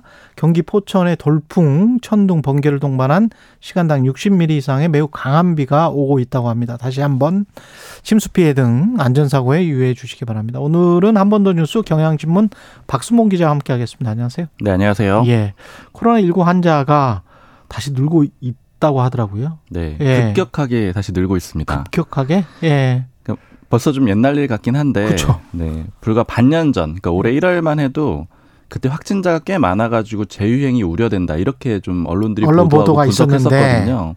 근데 지금 그때 수준으로 확진자가 다시 올라온 거예요. 아, 재유행 수준으로 언론이 걱정할 수준. 네, 예. 6개월 만에 최다치를 기록하기도 했고요. 예. 이제 숫자로 좀 풀어보면은 지난 18일부터 지난 24일, 그러니까 지난주 화요일부터 이번 주 월요일까지거든요. 이 예. 일주일치 추이를 보니까 24일, 그러니까 이번 주 월요일 빼고는 다 4만 명을 넘었어요.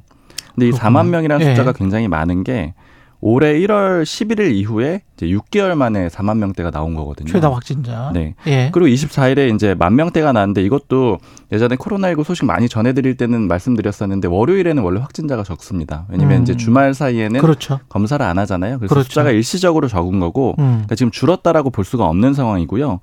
그리고 이제 지난 19일에 4만 7,029명이 나왔는데 이것도 굉장히 많이 나온 거예요. 4만 7천 명. 네, 거의 그렇습니다. 5만 명 가깝네. 예. 맞습니다. 그러니까 올해 1월 수준이라고 말씀드렸는데 한 4만 명에서 5만 명 1월 달에 이렇게 왔다 갔다 했었거든요. 예. 그러니까 그때 수준으로 돌아갔고요. 그리고 사실은 더 걱정스러운 거는 지금 확진자 이렇게 드러난 숫자보다는 실제로 더 많을 걸로 추정이 아니, 되잖아요. 맞아요. 예, 지금 SNS 상에 보면은 감기인지 코로나인지 모르겠다 그러면서 집에서 쉬고 계시는 분들 가끔 눈에 띄더라고요. 그렇죠. 예. 왜냐하면 또 회사에서 일부 회사들은 이제 병가를 안 주기도 하고, 그러니까 공가를 음. 안 주기도 하고 그래서 의무적으로 검사를 하는 것도 아니고 또 의무적으로 격리를 하는 것도 아니고 이러다 보니까는 실제 확진자 숫자는 훨씬 많을 거거든요. 그러니까 이제 올해 1월보다도 더 확진세가 강하다 음. 이렇게 좀 볼 수도 있는 겁니다. 지금 검사 받은 사람들만 이렇게 확진자가 많이 늘어났다. 그렇죠. 확인된 숫자만인 거죠. 예, 지금 이게 추이가 어떻습니까? 6월부터 7월 넘어가면서 갑자기 확진자가 급격하게 늘기 시작했는데 7월에 네. 예. 6월 둘째 주 그리고 넷째 주 초 요럴 때까지만 하더라도 만 명대였거든요. 그런데 7월 달 들어가면서 7월 둘째 주에 2만 2천 명대, 그러니까 한 주에 2만 2천 명대가 이제 월 일평균으로 나왔고요. 그 다음 주에는 2만 8천 명 정도 나왔고, 그 다음에 이제 제가 아까 18일부터 24일, 지난주 화요일부터 이번 주 월요일까지는 3만 8,800명 정도가 나왔거든요. 예. 그러니까 일평균으로 거의 4만 명대에 육박을 했고요. 그리고 그러니까 전주에 비해서는 이게 한 38.8% 올라간 거거든요. 음. 그러니까 40%가 한 일주일 만에 급증을 했다. 이렇게 볼 수가 있는 겁니다. 그 확진자 숫자도 중요하지만 사망자나 위중증 환자 숫자 이게 더 중요할 것 같은데 여기는 어떻습니까? 그래도 이게 좀 다행이에요. 예. 그러니까 사망자는 한 자릿수를 크게 벗어나진 않고 있거든요. 18일부터 24일, 4일을 쭉 보니까 적을 때는 5명, 많을 때는 14명인데 보통은 음. 한 자릿수 정도 나왔었고요. 환자 숫자. 예. 그런데 이제 급격하게 확진자 숫자가 늘다 보니까 위중증 환자는 일단 늘었어요. 근데 이게 보통 보면은 화- 위중증 환자 숫자가 늘고 그 다음에 이제 사망자가 늘어나는 그런 패턴이 있잖아요. 예. 24일 기준으로 위중증 환자가 162명인데 이 지난 17일 그러니까 한 일주일 전 정도에는 129명이었거든요. 음. 그러니까 한 일주일 정도 만에 33명이 늘어나서 위중증 환자가 일단 좀 늘어나긴 했는데 그래도 일단은 치명률 자체는 예전보다는 높진 않습니다. 훨씬 낫다. 네. 생각을 해보니까 그런 통계 기억이 나네요. 그, 그 코로나가 유행하기 전에 2019년에 폐렴으로 한 해 사망하는 숫자가 한국이 한 2만 명 정도라고 했으니까 지금 10명이 돌아가셨다고 하더라도 365일 곱하면 3,650명 정도기 때문에 폐렴 평상시에 평년에 코로나 이전에 폐렴 환자로 사망하는 숫자보다는 훨씬 적은 거잖아요. 그렇죠. 예. 그러면 그렇게 걱정할 거는 아니다. 그런 생각이 들고. 근데 이제 늘어나는 이유는 좀 알아야 될 것 같습니다. 기본적으로는 마스크 예. 착용이 풀리면서 이제 다들 음. 체감을 하실 거예요. 지난달 1일부터 마스크 착용 의무가 없어졌는데 아, 마스크. 마스크 안 그렇구나. 쓰니까 이제 예전보다 사실 저도 그러네. 좀 목이 안 좋고 이런 것들을 좀 많이 경험을 하거든요. 음. 그리고 또 하나는 확진자 격리 의무가 사라졌잖아요. 그러니까 이제 걸린 그렇지. 채로 사람들 만나는 게 그렇죠. 이제 가능해졌기 때문에 회사에서 7일 그 쉬는 것도 이제는 안 되는 거 아니에요. 그렇죠. 그런 사람들은 그냥 나와야 되는데 네. 그러면 이제 노출되는 상황이 좀 많은 거고요. 그렇죠. 그리고 두 번째 요인은 이제 백신을 의무적으로 맞은 맞은 지가 좀 시간이 흘렀다라는 거예요. 아. 백신 맞고 나서 시간이 지나게 되면 면역력이 떨어지게 되잖아요. 예. 그러니까 그런 시점이 맞물리게 되면서 확진자가 급격하게 좀 늘어난 거고요. 예. 그러니까 질병청은 이제 앞으로도 이런 산발적인 유행은 계속 있을 거다 이렇게 예측을 했는데 다만 아까 말씀드렸던 그 부분 있잖아요. 치명률. 음. 그게 예전보다는 좀 많이 줄었다. 그렇기 때문에 이 조금 안심하는 면이 있고 그렇지만 그럼에도 예방 수칙 좀 잘 지켜달라 마스크 예. 좀 써달라 이렇게 당부를 하긴 했습니다. 우리 몸에서 뭐 면역 체계가 건강한 사람들은 좀 형성됐다 뭐 이렇게 생각할 수도 있을 것 같고요. 음. 정철민 님이 마스크 해제 이후에 코로나를 세 번이나 걸렸습니다. 지금도 걸렸는데 죽겠네요. 이런 말씀하셨고 이종옥 님은 마스크는 아직 쓰고 다녀야겠다는 생각이 듭니다. 이런 이야기 하셨네요. 예. 독감 환자들도 좀 많다는데 이것도 좀 신경 써야 될 것 같습니다. 코로나 독감. 네. 예. 독감 환자도 같이 늘어나고 있는데 예. 이게 좀 걱정인 거는 보통은 독감이 유행철이 겨울부터 봄까지거든요. 예. 근데 지금은 완연한 여름이잖아요. 여름이지. 근데 지금 최근에 또 급- 급격하게 좀 늘고 있어요. 예. 그 수치를 보니까 굉장히 좀 많던데 이 질병청에서 1000명당 독감 의심 환자가 4.9명을 넘는다. 음. 이러면은 독감이 유행한다. 이렇게 기준으로 삼고 있거든요. 근데 최근 3주치를 보니까요. 15명에서 16.3명 요런 정도 수준이에요. 그럼 그 얘기는 기준치보다 한 3배가 넘는다라는 얘기잖아요. 예. 그러니까 지금 독감 환자가 굉장히 많다라고 체감들 하실 텐데 그게 수치로도 확인이 됐다라고 보시면 되고요. 예. 그리고 이건 역시도 이제 독감이 이렇게 유행하는 건 역시도 코로나19 이 방역 해제 조치에 좀 영향이 있어요. 그러니까 마스크를 안 쓰다 그러네. 보니까는 많이 예. 그렇고 그다음에 또 독감도 이 작년 말에 그 예방 접종을 했거든요. 음. 그 시기가 이제 끝나가면서 면역력 떨어지면서 이제 또 독감 환자도 같이 늘고 있습니다. 다 아프지 않았으면 좋겠습니다. 지금까지 경향신문 박순봉 기자였습니다. 고맙습니다. 감사합니다. KBS 1라디오 최경련의 최강시사 듣고 계신 지금 시각은 8시 37분입니다.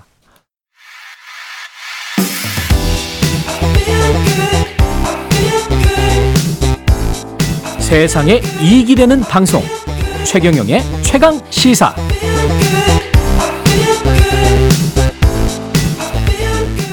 예, 오늘 국회 곧, 아, 국토교통위원회, 국토교통위원회 현안 질의가 있는데요.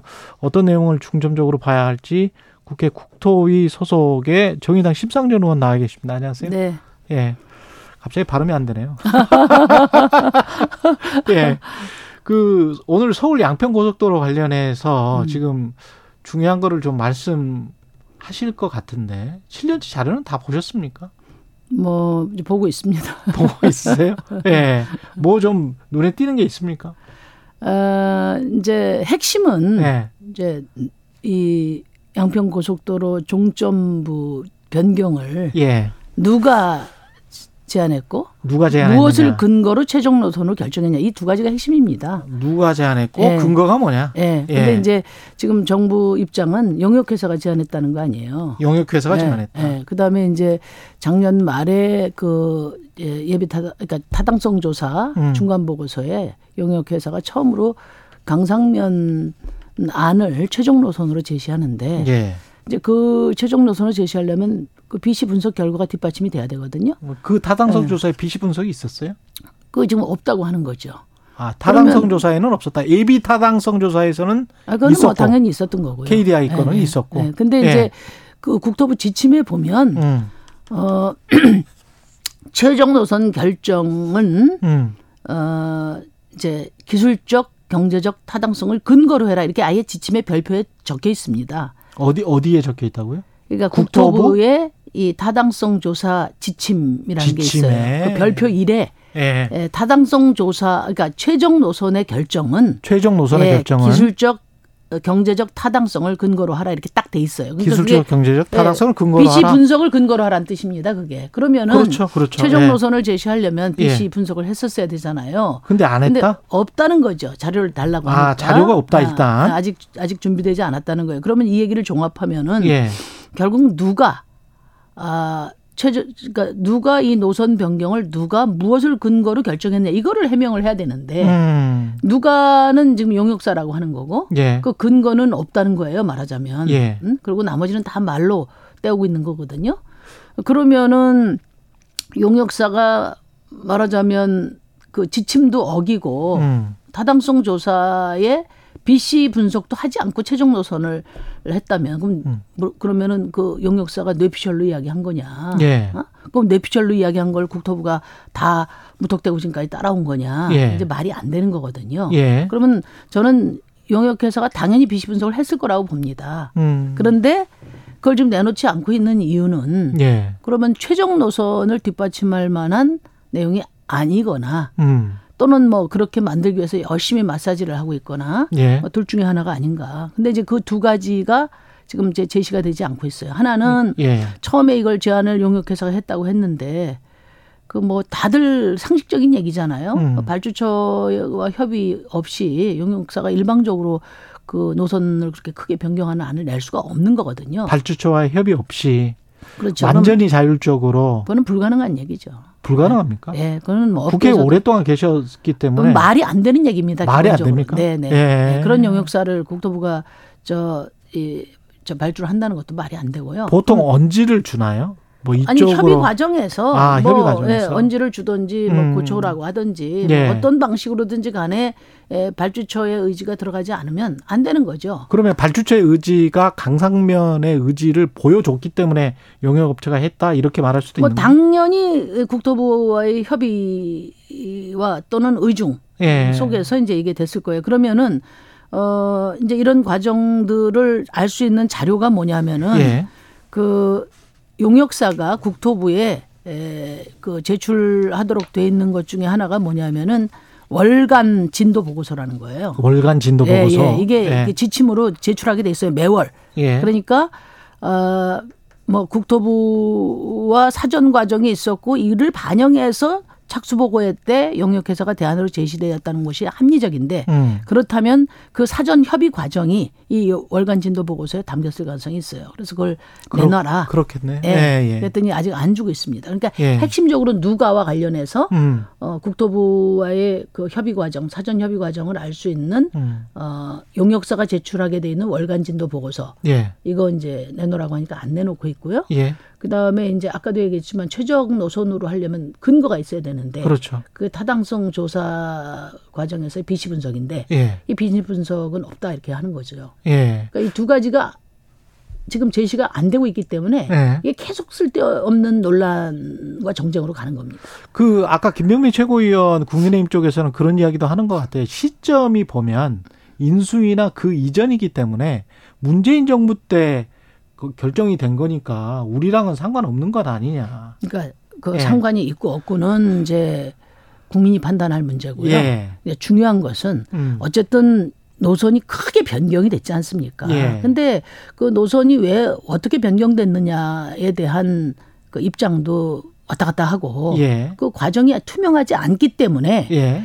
김건희 일가의 어떤 특혜 의혹이 제기되는 거는 어떻게 보면 합리적인 의심이란 말이에요. 음. 이 합리적인 의심을 을, 국민 저 저 야당이 대신해서 문제 제기하고 검증하는 것은 야당의 권리자 책임이에요. 그, 그렇죠. 어? 그런데 예. 이제 이걸 그 뭐 무슨 뭐뭐 불법 괴담이라고 이야기하고 예.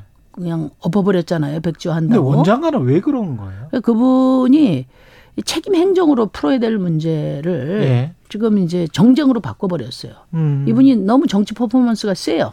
그러니까 프레임 예. 전환의 일환이었다? 예. 그렇다고 보고요. 예. 왜냐하면 결국 이제 그 과잉 반응인데 예. 예? 뭐, 뭐 급발진이라고 이야기도 하고 하는데 그렇게 되는 경우는 보통 도둑이 재발절일 때 그렇거나 어. 아니면 책임을 회피하기 위해서 그러는 것인데 예.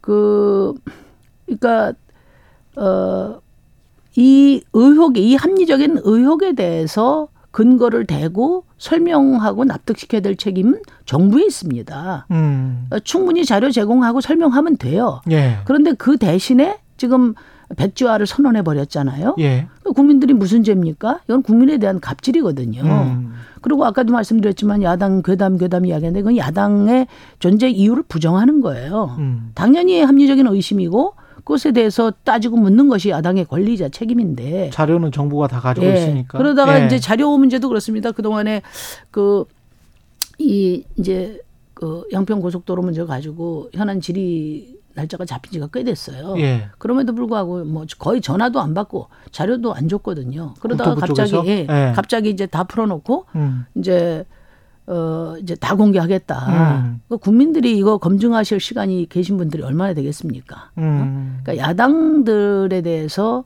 어 제대로 자료도 안 주다가 예. 뭐 이걸 마치 투명하게 다 공개하는 것처럼 이렇게 하는 건 너무 기만적이고 예. 어 정치 퍼포먼스가 너무 세다. 예. 이런 점들이 이제 그, 그 국- 민생을 중심으로 책임 행정을 해야 될 자세와는 거리가 멀다. 그렇게 봅니다. 오늘 국토위 현안 질의에서 원희룡 장관이 나올 것 같은데 어, 당연히 나오겠죠. 예, 가장 중점적으로 질의하실 내용은 어떤 부분일까요? 그 핵심은 딱 두 가지죠. 예. 이게 노선이 바뀌게 된 과정을 투명하게 밝혀야 된다는 거예요. 음. 누가 무얼 근거로 강산면안을 에, 최종안으로 제시했나. 예. 그렇게 이야기하면 또 결정된 바 없다고 이야기하는데 결정된 바 예, 없다. 이미 예. 용역회사도 최저간으로 작년 말에 제시를 했고요. 아. 그다음에 장관도 예. 장관도 심지어는 이렇게 얘기했어요. 뭐 BC로 봐도 그렇고 예. 이게 최종 노선으로 자기는 생각한다. 그럼 도대체 과학 좋아하시는 어. 정부인데 예. 예? 도대체 무얼 근거로 음. 최종 노선으로 했는지를 제시를 해야 의구심이 해소될 거 아닙니까? 예. 그래서 이 부분에 대해서 정부가 책임 있는 답변이 나와야 될 것 같고요. 예. 두 번째는 지금 어 아까도 말씀드렸지만 어 이제 고속도로는 국민들 입장에서 보면 교통 기본권입니다. 음. 전기 수도 공급하는 거와 똑같은 거예요. 그렇죠. 근데 이것을 어 엎어버렸기 때문에 어, 지금 국민들이 너무너무 상처를 크게 받았습니다. 예. 어? 장관이 절차적, 실체적 정당성도 없이 이렇게 막 해도 되나? 음. 그러니까 이 부분에 대해서 빨리 에, 속개할 수 있는 음. 그 해법과 대안을 가져와야죠.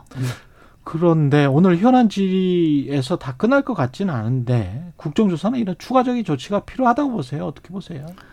뭐 국정조사 뭐 특검 그러니까 국정조사까지 가지 않고 예. 어, 빨리 그 해법을 찾는 것이 중요하다고 봅니다. 그런데 이제 뭐 어, 장관이 음. 오늘 어떤 태도를 보이느냐에 달려 있다고 봐요. 예. 야당 탓하고 예. 어 계속 그 정치 퍼포먼스를 일관하면은 음. 뭐 국정조사가 불가피할 수 있고요. 음. 또 야당의 문제 정당한 문제 제기에 대해서 성실하게 답변하고 해법을 가져오면 또 어, 판단을 달리할 수 있고 오늘 결과를 보고 판단하겠습니다. 그리고 이게 사람과 관련해서도 양평 공지구 개발 과정에서 기소가 됐던 네. 국장급 공무원이 이 관련해서 고속도로 관련해서도 양평군 쪽 총괄 책임자다라는 네. 보도가 있었단 말이죠. 네, 네. 기소됐던 국장급 공무원 지금 현재 기소된 상황입니다. 근데 양, 양평군 쪽에 총괄 책임자다 이게 근데 또 마침 둘 다 김건희 일가의 어떤 특혜 의혹이 불거진 곳이다. 양평이다.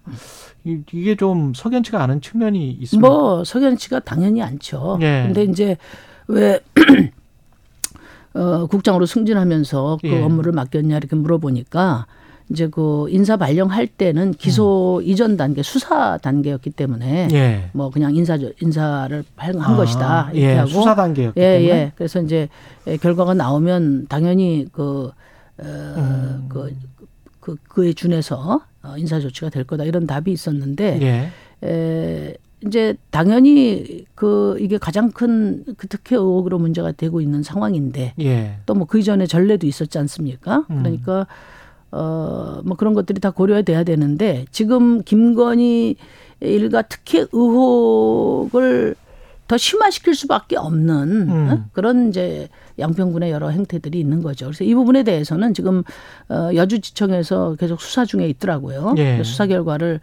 에, 그 한치 의혹 없이 밝혀야 되고 예. 그다음에 이미 그 일가가 농지법 위반 상황이 음. 어, 확인된 바가 있는데 농지 매각 명령을 양평군청에서 내리질 않아서 지금 시효가 지났다고 그래요. 시효가 예. 지난 상태이면서도 여직 그 위반 상태로 계속 있는 거죠. 예. 그러니까 이런 상황은 어 납득하기 어렵다. 예. 그래서 이거는 이제 요어이 고속도로 문제와는 별개로 어 그동안에 그 김건희 씨 양평 그 부동산과 음. 관련된 여러 의혹들에 대한 별도 수사와 와그 조치들이 있어야 될 것으로 봅니다. 근데 이 양평 고속도로 관련해서 처음부터 끝까지 그 관련 자료들을 다 그 국회에서 받아볼 수 있나요? 공식적인 자료들을 가령 뭐 국장이 뭐 누구에게 지시한 내용이랄지 뭐, 뭐 이런 것들 있지 않습니까? 서로 협의한 내용이랄지 용역업체와 양평군이나 국토부가 협의한 내용이랄지 뭐 이런 것들을 받아볼 수 있습니까? 뭐 그걸 이제 거부하면 이제 국정조사를 가자고 할 수밖에 없는 것이고요. 예. 그러니까 지금 중요한 것은 정부가 야당이 주장하는 의혹이 괴담이라고 하는 거 아닙니까? 예. 그러면은 노선 변경이 된 그 근거에 대해서 어. 말로가 아니라 음. 자료로서 통계로서 그다음에 문서로? 절차로서 문서로서 제 제공을 해야 되는 거죠. 의혹을 풀 의지가 있으면 정부가 그런 자세로 임해야 되는 것이고 예. 그 의지에 따라서 자료 공개는 음. 어, 결정할 수 있는 문제라고 생각합니다. 이게 뭐 기밀 문서가 아니지 않습니까? 예.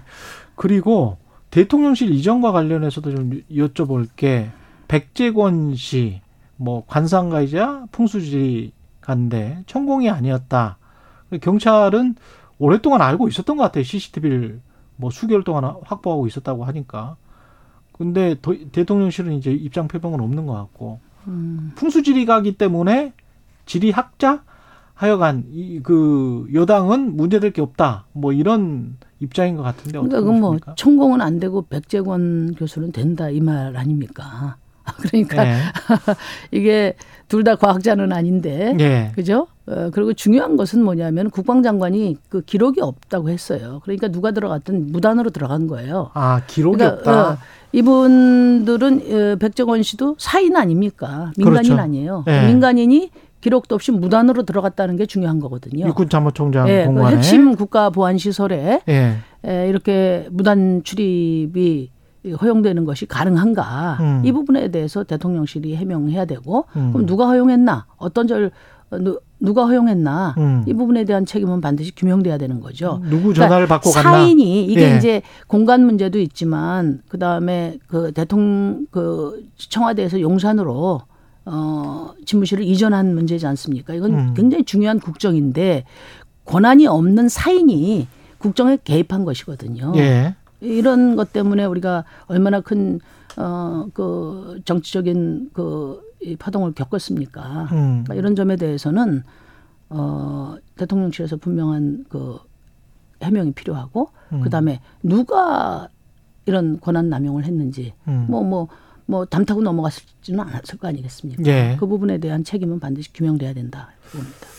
국민의힘은 무속 프레임 시도를 했던 건데 그게 뭐 좌절이 된 것이다, 유감이다, 뭐 이렇게 이야기를 논평을 했더라고요. 이제 국정 운영의 뒤에 예. 무속의 그림자가 어른거린다는 것도 참 참담한 일이지만 음. 그것보다 더 중요한 문제는 어떻게 권한 없는 사인이 국정에 개입하는 이런 역사는 반드시 근절해야 된다고 보는 겁니다. 예.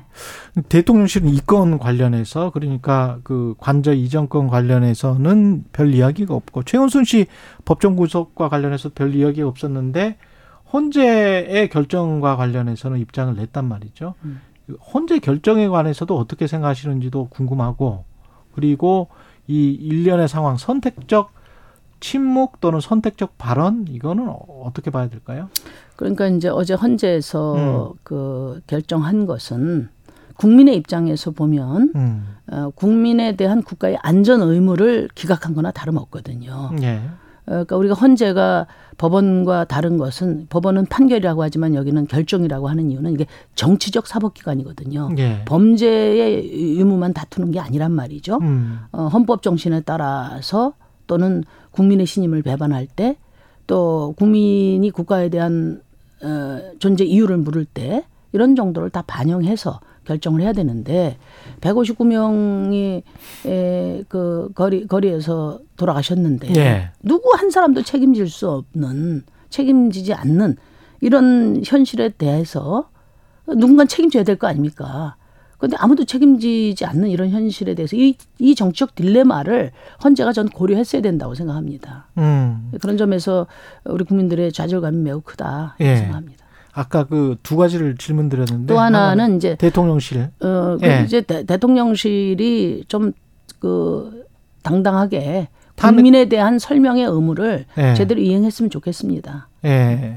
원래 선출직 공직자는 어, 국민이 의구심을 갖는 문제들에 대해서 음. 설명해야 될 책임이 있어요. 예. 직접 다 관련된 거 아닙니까 대통령실에? 에, 적어도 이제 그 최은순 장모와 관련해서는 예. 대통령이 후보 시절에 뭐 단호하게 언급한 적도 있기 때문에 음, 음. 적어도 개인적 차원에서라도 그 문제에 대한 해명은 반드시 있어야 된다고 보고요. 음. 그 다음에 이 지금 어, 요, 요때 관저 무단 출입 문제도 음. 이게 이제 인수위 시절 아니겠습니까? 예. 그렇기 때문에 대통령실에서 이 문제에 대한 무단 출입에 대한 문제도 입장 표명이 당연히 있어야 됩니다. 1분 남았는데요. 네. 만약에 양평고속도로 관련해서 그 근거가 있다. 강상면 안이. 음. BC 분석을 해본 것도 있고 타당성 조사를 보니까 뭐 그럴 그럴 음. 만했다라고 하면 김건희 일가 땅이 있다고 하더라도 뭐 그대로 가는 수밖에 없는 건가요? 근데 이제 이게 예. 물론 이제 뭐 그 타당성이 예. 에, 누구나 인정할 수 있는 공정한 절차를 통해서 돼야 되겠죠. 음. 그다음에 이제 이 사안이 불거진 이유는 뭐냐면 이것은 어, 강상면으로 옮길 경우에 최소한 이해 충돌에서 최대 권력형 어, 비리까지 연결되는 문제란 말이에요 이게. 그러니까 글로 되더라도 이해 충돌은 당연히 있는 겁니다. 예. 그래서 제가 부동산만 백지 신탁할 게 아니라 아. 아니 저저저 주식만? 주식만 백지 신탁할 게 아니라 부동산도? 어, 부동산도 당연히 백지 신탁을 해야 된다. 아. 그게 더 어, 정책 결정에 더 엄청난 그 이권이 개입될 수 있는 사안 아니겠습니까? 음. 그럼 김건희 씨 일가 피하고 그다음 일가 땅 피하고 그다음에 뭐 김부겸 총리 집 피하고 음. 전 군수 뭐 알겠습니다. 선산 예. 피하고 이렇게 해서 시- 그럴 수는 없잖아요. 다- 예. 그런 점에서 여기까지. 배치 신탁에 준해서